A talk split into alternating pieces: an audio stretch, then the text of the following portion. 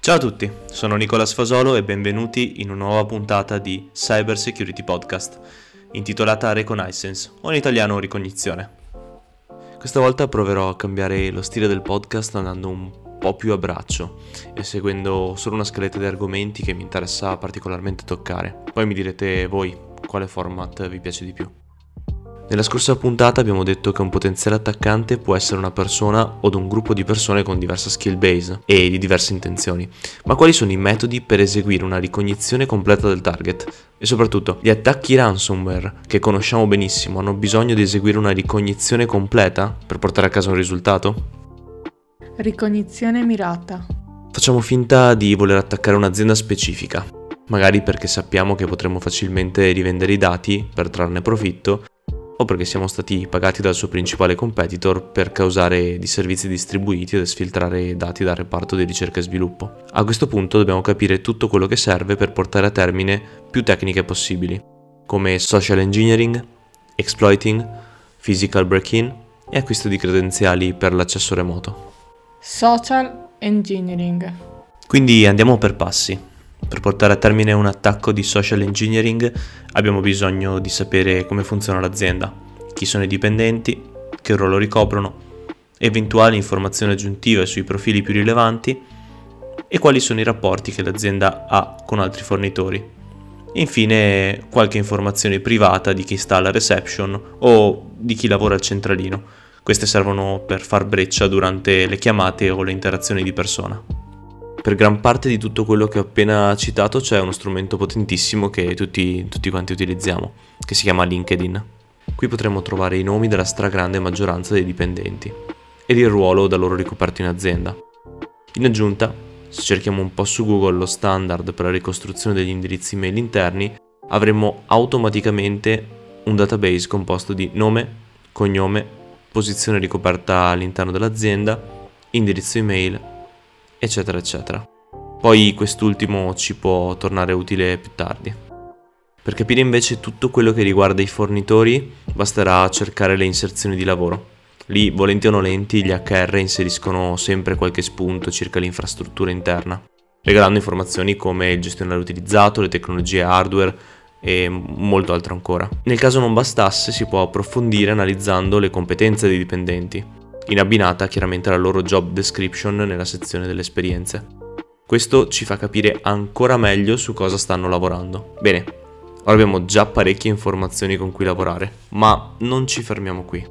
A noi interessa anche sapere qualcosa di più sulle vite private delle persone più influenti, come per esempio gli IT admins o IT managers, amministratori delegati e perché no, magari anche dei direttori commerciali o quelli di produzione. Per questo task possiamo affidarci ai social networks, Google Dorking e per i più impavidi il dumpster diving. Eh, in italiano è letteralmente il nuotare nella spazzatura. Ok, ora la mole di dati che abbiamo per il social engineering può essere, direi, accettabile. In ogni caso si può sempre far meglio.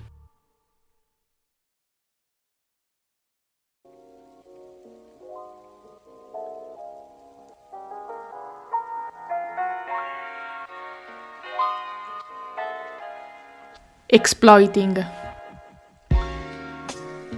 Il metodo più comodo però è sempre portare a termine il lavoro dal caldo tepore di casa propria, non esponendo nulla di noi stessi. Quindi è arrivato il momento di parlare della ricognizione per l'exploiting.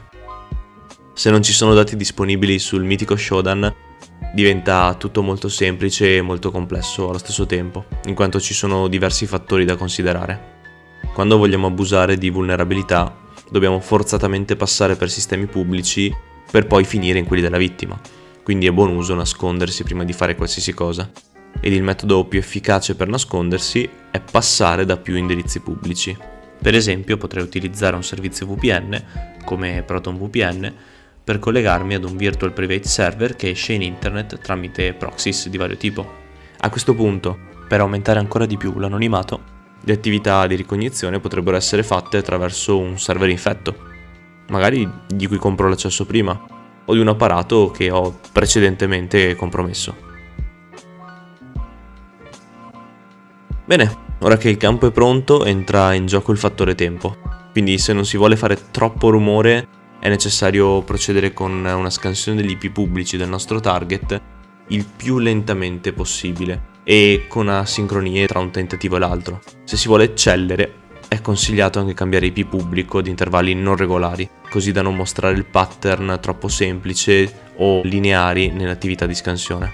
Alla fine dell'attività molto probabilmente troveremo applicazioni web esposte, SSL VPN panels, centralini, desktop remoti, PCAMs, NAS e chi più ne ha più ne metta. Ogni, ogni situazione è sempre diversa. A questo punto basta verificare la loro versione e capire se sono presenti exploit già pronti in ExploitDB o anche nei vari forum di hacking. Anche in questo caso Google is always your friend.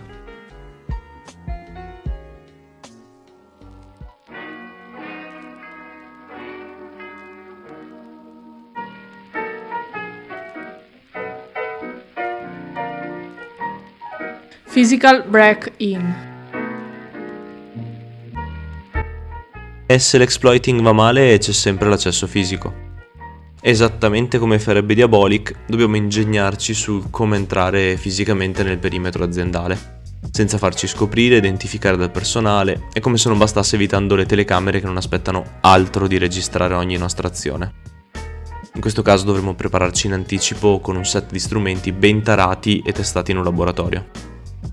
Il nostro scopo è nella maggior parte delle casistiche ottenere un accesso remoto all'infrastruttura attaccata, non di distruggerla subito. E quindi partendo dall'esterno potremmo portare con noi un Raspberry appositamente modificato per eseguire in automatico attacchi di Evil Twin, combinati con attacchi a mass de-oath, quindi deautenticazioni massive dei dispositivi. Questo ci fornirebbe automaticamente le password d'accesso degli access point distribuiti sul perimetro dell'azienda. In caso accedessimo fisicamente all'azienda, una USB DigiSpark o simile Rubber Ducky potrebbe renderci la vita molto più semplice. Basta trovare un dispositivo, inserire l'USB e puff, abbiamo una reverse shell persistente. Ovvio, bisogna preparare tutto prima, però il concetto è questo. Un altro bellissimo strumento potrebbe essere una microspia radio o molteplici microspie, fate, fate un po' voi. Basta un po' di competenza elettronica, un saldatore, un po' di stagno e mal che vada un video su YouTube eh, di un qualche indiano per creare una microspia radio. Di solito vengono delle dimensioni del vostro pollice per, per farvi capire. Poi, per il placing, c'è il vecchio trucchetto della gomma da masticare. Mentre registravo ho notato che l'attacco fisico potrebbe diventare una puntata a sé quindi direi che termino qui e proseguiremo più avanti. Ditemi cosa ne pensate. Acquisto di credenziali. Ora passiamo all'acquisto di credenziali e non mi sento di mentire dicendo che questo è il modo più semplice per un attaccante in assoluto per entrare in un'infrastruttura. Chiaramente anche questa via presenta diverse insidie, ma a livello di effort, eh, ovvero di fatica, non è nemmeno comparabile alle precedenti. Per seguire questa strada dovremo fare attenzione a diverse cose, come scammers, postale sotto copertura, scammers, scammers ed infine ancora scammers. Eh sì, purtroppo sì. Uno dei canali principali dove comprare questo tipo di dato è Telegram ed è pieno di persone che vendono liste di credenziali false o non verificate e in caso d'acquisto potrebbe portarci a sprecare tempo e denaro. I posti giusti dove eseguire questo tipo di compravendita solitamente sono i black markets in cui devi accreditarti e dimostrare chiaramente la tua validità. Non cito nomi però ci siamo capiti. Quindi, una volta identificato il dove comprare, bisogna capire come gestire i trasferimenti di denaro. E so che state già pensando alle cryptocurrencies. E alla fine avete ragione. Ma non totalmente, in parte perché molto spesso vengono utilizzate anche carte regalo e buoni come Amazon o Google Pay. Questo tipo di baratto qui è creato dal mercato del riciclo del denaro e dell'user scamming, eh, argomento molto molto vasto che approfondiremo in un'altra puntata dedicata. Ricognizione generica. Ora che abbiamo parlato di ricognizione specifica è il momento di considerare tutto il resto del panorama degli attackers ovvero la ricognizione generica. La ricognizione generica viene effettuata dai threat actor minori, quelli che utilizzano payload come Medusa, Phobos, Dharma o Checkmate, che è un team specifico che attacca NAS pubblicati su internet. Ma come fanno? Semplice, scannerizzano l'internet o porzioni di esso con ovviamente strumenti custom che permettono di trovare le, le porte accessibili degli IP pubblici e talvolta automaticamente provano anche exploits e o brute force in caso ci fossero servizi noti che l'attaccante ha preimpostato. Così avvengono la maggior parte degli attacchi ransomware. Servizi di remote desktop protocol esposti, web application di NAS vulnerabili o con password deboli, applicazioni e gestionali esposti con vulnerabilità a livello di codice ed ultimo ma non meno importante, servizi che utilizzano motori vulnerabili come un servizio mail OWA con Exchange non aggiornato. In definitiva, c'è sempre una via per entrare. Dipende solo quanto tempo ed energie costa l'attaccante. Lavoriamo quindi sul rendere un attacco non costo efficiente. Questa è la mentalità con cui si può far crollare drasticamente le possibilità di subire un attacco informatico. Direi che siamo arrivati anche alla fine di questa puntata. E nella prossima di cosa parliamo? Parleremo dell'anti-reconnaissance, ovvero di alcuni metodi e tecniche che ci permettono di nascondere o almeno rendere poco appetibile all'attaccante ciò che è esposto dalla nostra infrastruttura. Un abbraccio da Nicolas, Cyber Security Podcast.